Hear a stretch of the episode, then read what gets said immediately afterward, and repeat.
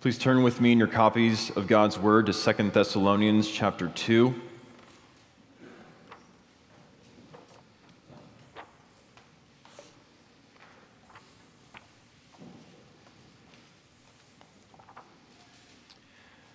I'd like to read the entire chapter for context. And though it is printed in your bulletin that we will look at verses 13 through 17. I'm going to focus on verses 13 and 14. 2 Thessalonians chapter 2. And as we come to read God's word and hear it preached, would you bow with me, asking for God's blessing?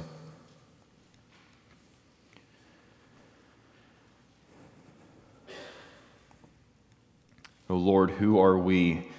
That we should have any fruition of you? Who are we that we should have you as our God, as our blessedness and reward? That you would make us your treasure by the work, by the shed blood and the resurrection of the Lord Jesus Christ. Who are we that we should have your word and hear it preached to us now? We are poor sinners, but you are a gracious God and would you dwell with us now? And would you enable us to hear this word afresh? And would you write it upon our hearts by the power of your Spirit, that we may grow in the grace and knowledge of Jesus Christ and grow in awe and wonder at his amazing love? For we ask this in his name. Amen. Now would you stand to hear God's word? 2 Thessalonians chapter 2, beginning at verse 1. Now, concerning the coming of our Lord Jesus Christ and our being gathered together to him, we ask you, brothers, not to be quickly shaken in mind or alarmed, either by a spirit or a spoken word or a letter seeming to be from us, to the effect that the day of the Lord has come. Let no one deceive you in any way, for that day will not come unless the rebellion comes first, and the man of lawlessness is revealed, the son of destruction who opposes and exalts himself against every so called God or object of worship, so that he takes his seat in the temple of God, proclaiming himself to be God. Do you not remember that when I was still with you, I told you these things? And you know what is restraining him now, so that he may be revealed in his time. For the mystery of lawlessness is already at work. Only he who now restrains it will do so until he is out of the way. And then the lawless one will be revealed, whom the Lord Jesus will kill with the breath of his mouth and bring to nothing by the appearance of his coming. The coming of the lawless one is by the activity of Satan, with all power and false signs and wonders, and with all wicked deception for those who are perishing, because they refused to love the truth and so be saved. Therefore, God sends them a strong delusion so that they may believe what is false, in order that all may be condemned who did not believe the truth, but had pleasure in unrighteousness. But we ought always to give thanks to God for you, brothers beloved by the Lord, because God chose you as the firstfruits to be saved through sanctification by the Spirit and belief in the truth. To this he called you through our gospel, so that you may obtain the glory of our Lord Jesus Christ. So then, brothers, stand firm and hold to the traditions that you were taught by us, either by our spoken word or by our letter. Now may our Lord Jesus Christ Himself and God our Father, who loved us and gave us eternal comfort and good hope through grace, comfort your hearts and establish them in every good work and word. The word of the Lord, you may be seated.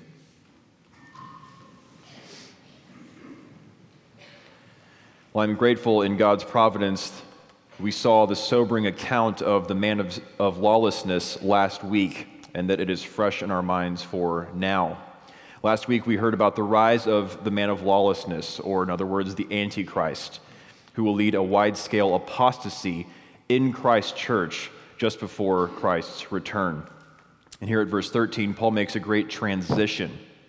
Paul turns from the delusion and the destruction that will come upon those who follow after the spirit of the Antichrist, whether now or when he is actually revealed, and he turns to the glory and greatness of God's grace to those who are in Christ by, by faith.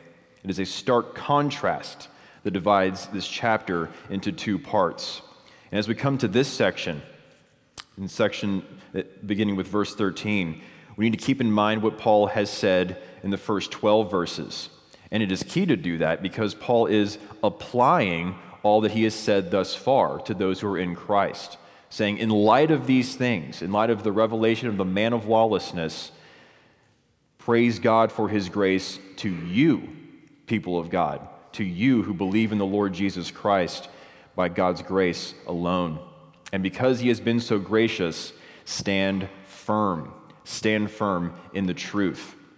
And the main point Paul is, is driving home here in, in this paragraph is that your election for the believer, your election will lead to your glorification. So stand firm in the truth. And this main point, of course, is quite different from what we saw of those who will be deceived by that man of lawlessness when he comes.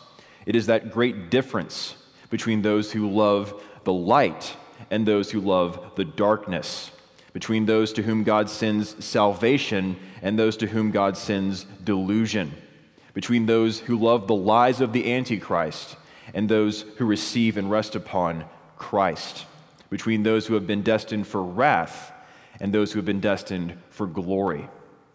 And that great difference, that great difference that, that cuts the entire human race into two and two parts and two parts alone. That is determined by the wise and holy will of the one true God, by his will and nothing else. And so we see in this section simply this Paul's thanksgiving to God for his saving grace. Look there again at verse 13. Making that transition from discussing the man of lawlessness.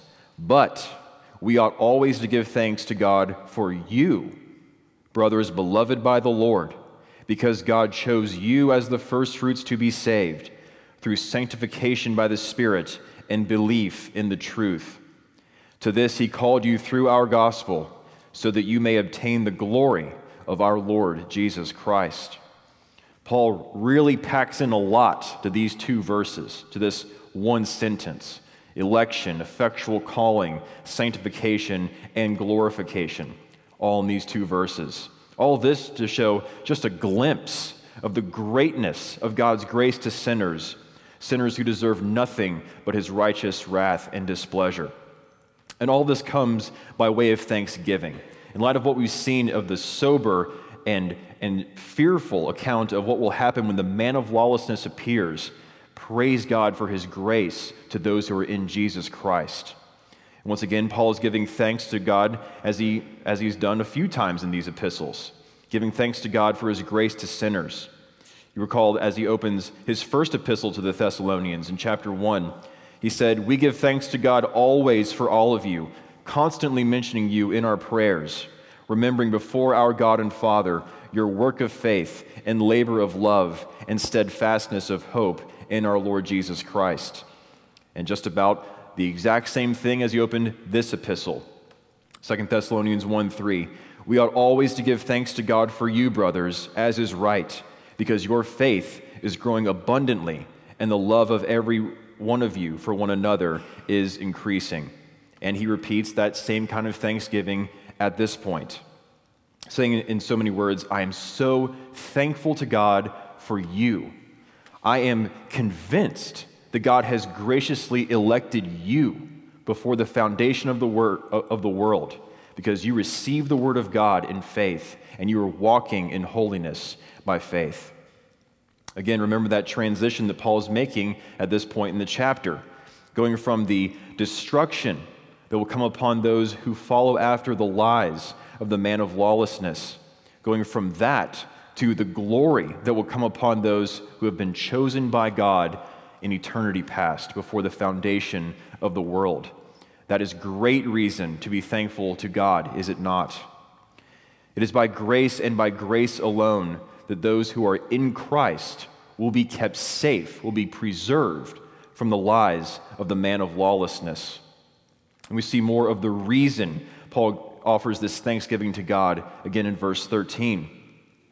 There he refers to those who are in Christ as brothers, beloved by the Lord, because God chose you as the firstfruits to be saved. It most basically is God's election that keeps God's people from the lies of the man of lawlessness. As Matthew Henry says very helpfully, when we hear of the apostasy of many, it is matter of great comfort and joy that there is a remnant according to the election of grace which does and shall persevere. And especially we should rejoice if we have reason to hope that we are of that number. And so, if you look to the Lord Jesus alone for your salvation, if you take hold of him by faith and have turned from your sin and look to him alone for your salvation, I ask you, why are you saved and not others? Why have you been saved and others have not? Is it because you are better than others? Is it because you are smarter than others that you realized, others didn't, you realized all on your own that it was a wise choice to believe? Is it because God knew he should have you on his team instead of others? That it would behoove God to have you on his side? To all these questions, we must answer no. It is just as the hymn we just sung says. While all our hearts and all our songs join to admire the feast, each of us cries with thankful tongue, Lord, why was I a guest? Election by God's grace is not due to what is in us. It is not as we so often hear that God looked down the corridors of time and saw, that person will believe, or that person is virtuous. I want him in my kingdom. It is nothing like that. Election is due only to God's good pleasure. It is as God said to Israel, and as he says it to Israel, he says it to us, his new covenant community today, in Deuteronomy chapter 7, verses 6 through 8. The Lord your God has chosen you to be a people for his treasured possession out of all the peoples who are on the face of the earth. It was not because you were more in number than any other people that the Lord set his love on you and chose you, for you were the fewest of all peoples. But it is because the Lord loves you and is keeping the oath that he swore to your fathers that the Lord has brought you out with a mighty hand and redeemed you from the house of slavery from the hand of Pharaoh, king of Egypt. Why does God love you? Because he loves you. As we see elsewhere in Paul's epistles in Ephesians chapter 1, that God chose us in Christ before the foundation of the world that we should be holy and blameless before him. In love, he predestined us for adoption to himself as sons through Jesus Christ, according to what? the good pleasure of his will. The reason for God's gracious election lies not in man, but in God alone. So I ask you again why are you saved and others aren't? The answer is because God loved me and chose me before the foundation of the world. Well, we could ask further why did God love you? And we've already seen the answer. He loves me because he loves me. There is no deeper ground than that, no higher reason than that. Why would God love a creature? God has nothing, God is in need of nothing outside of himself. He is of himself. He did not create because he was lonely. He did not redeem to have more fellowship with others that he needed in and of himself. Why would God love a sinful creature? Because he loves them.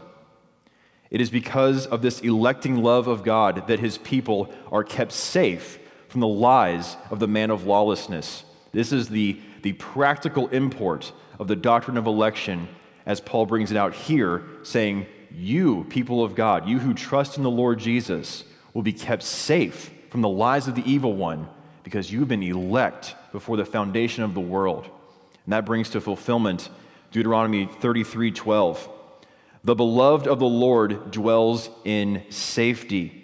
The high God surrounds him all day long and dwells between his shoulders.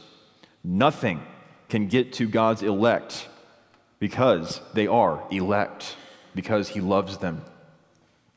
We see there in verse 13, in the, in the middle of that verse, you see, you see there in your ESV, because God chose you as the firstfruits to be saved. You may have a, a footnote there, maybe a number by the, by the word firstfruits. And if you look at that note, maybe at the bottom of the page or in a margin, it may read something like, some manuscripts say, chose you from the beginning. So there are, there are good manuscripts that say, that record Paul as saying, God chose you as the firstfruits to be saved. And there are other equally good manuscripts that say, God chose you from the beginning to be saved. And we should note here that whichever reading you go with, whichever textual variant there is, the doctrine does not change one bit. What Paul is saying is clear either way. I think if I had to choose, I would go with, with that footnote reading. I would go with God chose you from the beginning to be saved, because that's the, that's the equivalent of what we see Paul saying in Ephesians 1 that God chose us in Christ before the foundation of the world.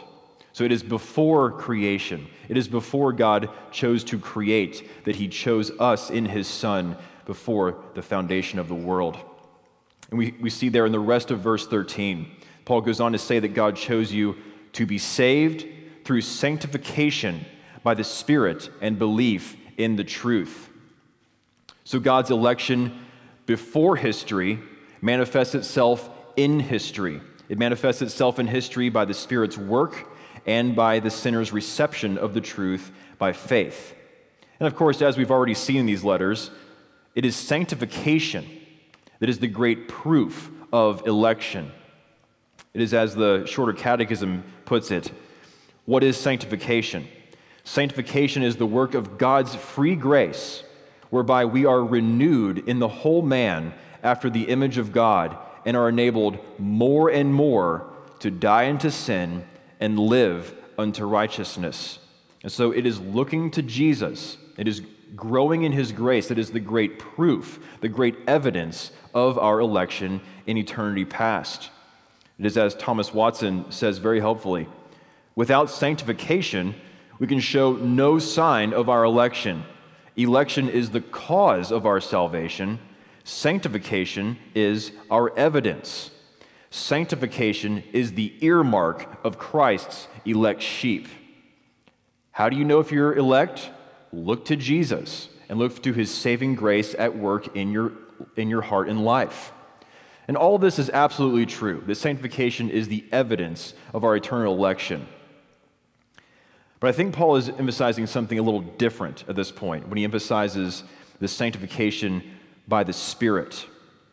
I think what Paul is getting at here is not primarily that progressive aspect of sanctification, as the Catechism puts it, that more and more, dying to sin and living to righteousness. I think what Paul is referring to here is that once and for all break from the lordship of sin in the life of the believer, that irreversible breach from sin's enslaving power that takes place when the sinner believes.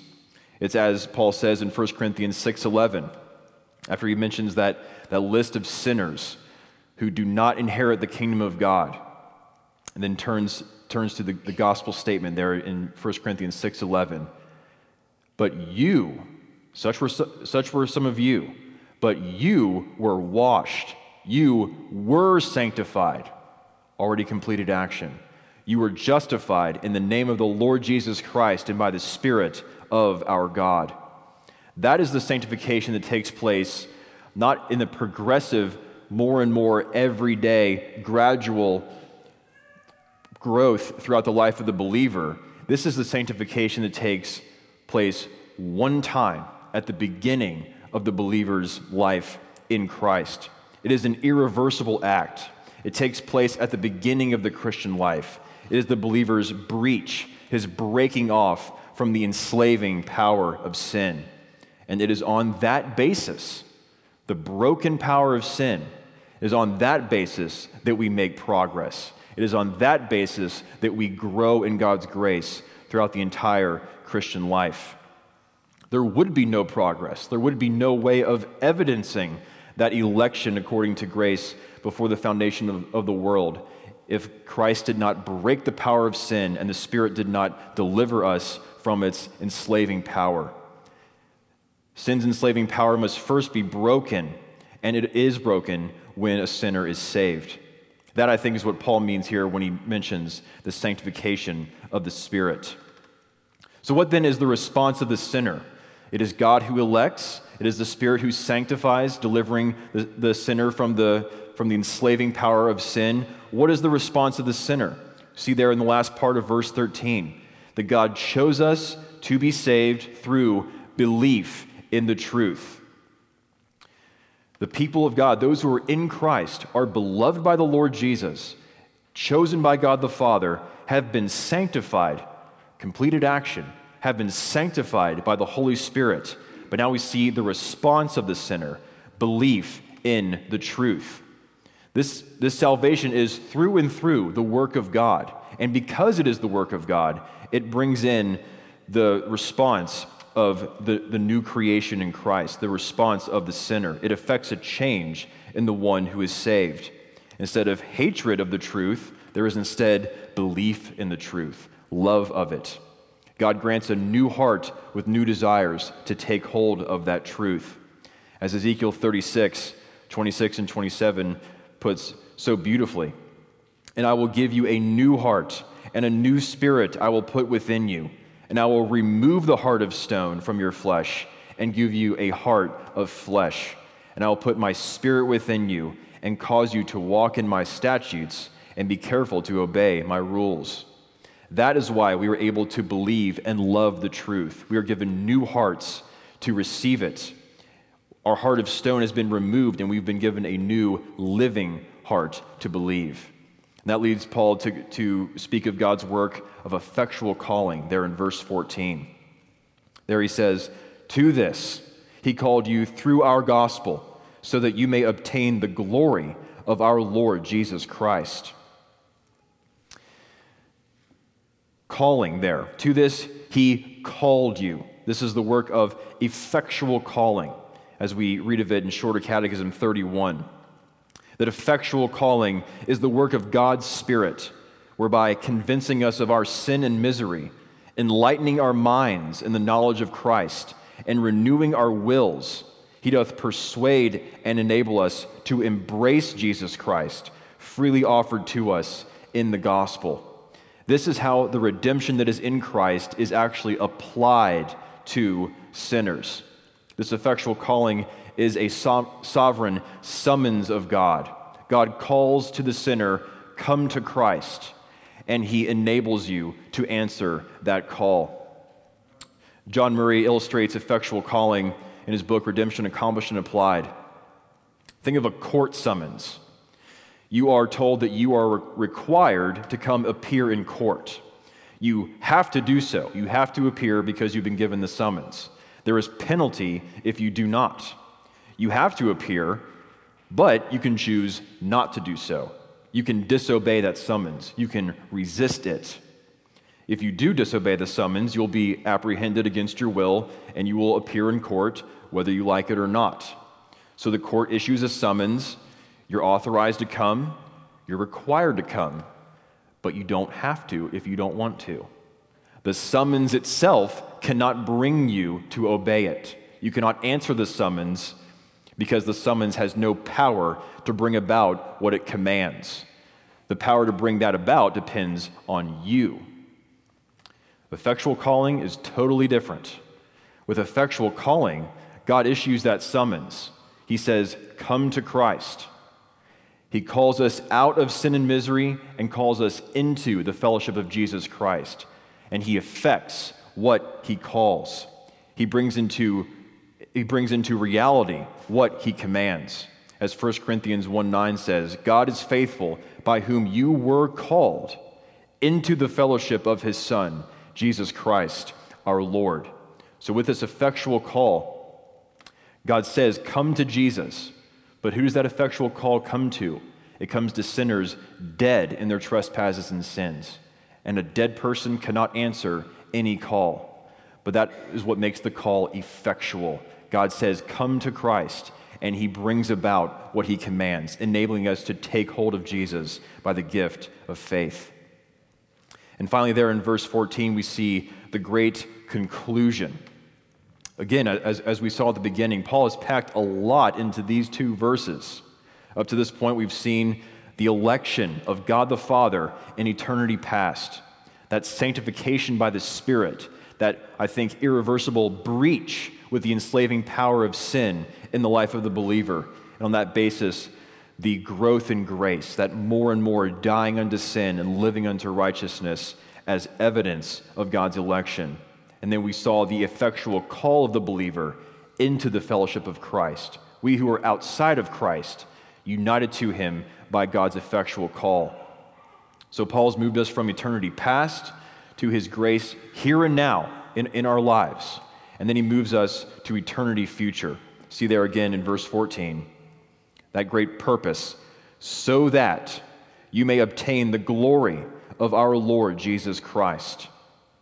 Obtaining the glory of Jesus Christ. We saw this back in, in chapter 1 that at Christ's return, as Paul puts it there, Jesus will be glorified in his saints. We might be able to understand that Jesus would be glorified at his return, but he is glorified in his saints. That Christ's name is glorified in us, and we are glorified in him. That we come to share his glory. As he puts it here, we obtain his glory. That is the great future of all who believe in the Lord Jesus now obtaining the glory of Christ. Well, we should ask ourselves how can we get this great status, obtaining Christ's glory? Why would we be counted worthy to be with Christ in the age to come? Why would we be counted worthy to hear those blessed words, enter into the joy of your master? The answer is the same as what we've seen all, of, all along. It is all of grace through and through, God's demerited favor. Election of free grace in eternity past, sanctification of free grace now, and calling of free grace. And all these things must have their great end. They must terminate in the glorification of God's redeemed people. Again, all of free grace. We contribute not a drop Christ was glorified in his resurrection from the dead. That was the beginning of his exaltation. And all who are in Christ will be glorified at the resurrection of the dead when he returns. Christ entered into glory as the reward of his perfect obedience. And all who are in Christ will enter glory as the gracious reward of his perfect obedience. What Jesus has by merit, we have by grace. What Jesus has earned, we have received as a free gift. What Jesus deserves, he makes us deserving of it because we are in him by grace through faith. All these things we've seen leading up to this, this endpoint election, sanctification, and calling will lead to glorification. They must terminate in glorification. For as Paul says elsewhere in Romans 8, verse 30, and those whom he predestined, he also called, and those whom he called, he also justified, and those whom he justified, he also glorified. One must lead to the other. Election must have its full fruition in the glorification of God's people. And if you, if you were picking up on, on how Paul was describing it there in Romans 8:30, you see that there believers in some sense already are glorified right now it is as Richard Gaffin puts it that believers, at the core of their being, will never be any more resurrected than they already are. Those who are in Christ by faith are already raised with Christ in the inner man and awaiting the resurrection of the body at Christ's return.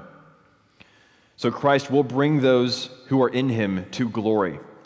As Paul says in Romans 8 17, that if we are children of God, then we are heirs, heirs of God, and fellow heirs with Christ, provided we suffer with him in order that we may also be glorified with him. And that, being heirs of God, is the greatest inheritance, not just of a new heavens and new earth, not just of a resurrection body, but having God Himself, perfect, consummate communion with the triune God in that holy realm, in the resurrection body, forever and ever. And that inheritance is ours because there is a blood-stained cross and an empty tomb. And, believer, this is what is true of you because of Jesus, not because of you. This is why we must join Paul in giving thanks to God for his amazing grace to undeserving sinners. Grace from before creation, grace here and now, and grace to come and for all eternity.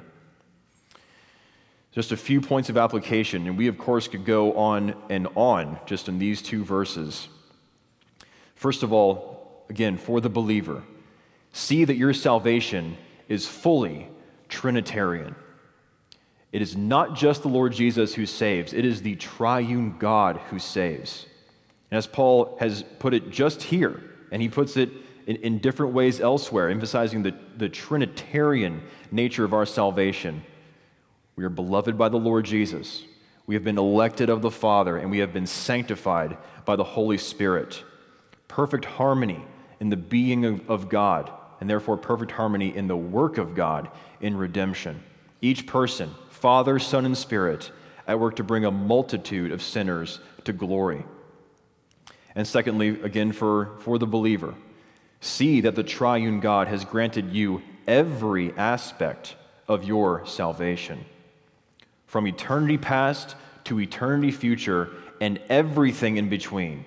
God has provided all we need for life and godliness, all we need to make us right with Him, both in the accomplishment of redemption and the death and resurrection of Christ and the application of that redemption to us by His Spirit. We lack nothing to make us right with the one true God, the one, the great judge of all men. And there is nothing we lack to take us safely home. And as we close, let, let us remember that Paul is not writing here just to inform us about these glorious things. And even if he were to do that, that would be wonderful and, and enough for us. But he's writing all these things in the context of showing us why God's people do not give in to the deception of the man of lawlessness, whether when he returns or mysteriously at, at work even right now.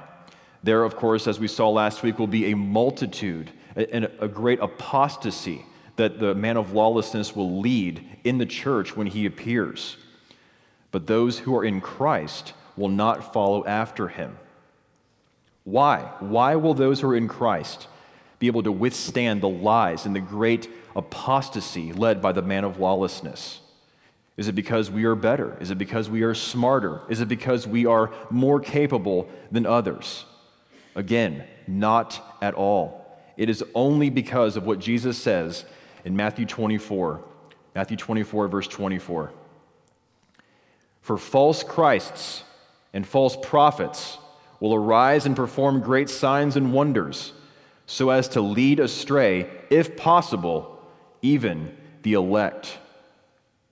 And aren't you glad that that, if possible, is in there?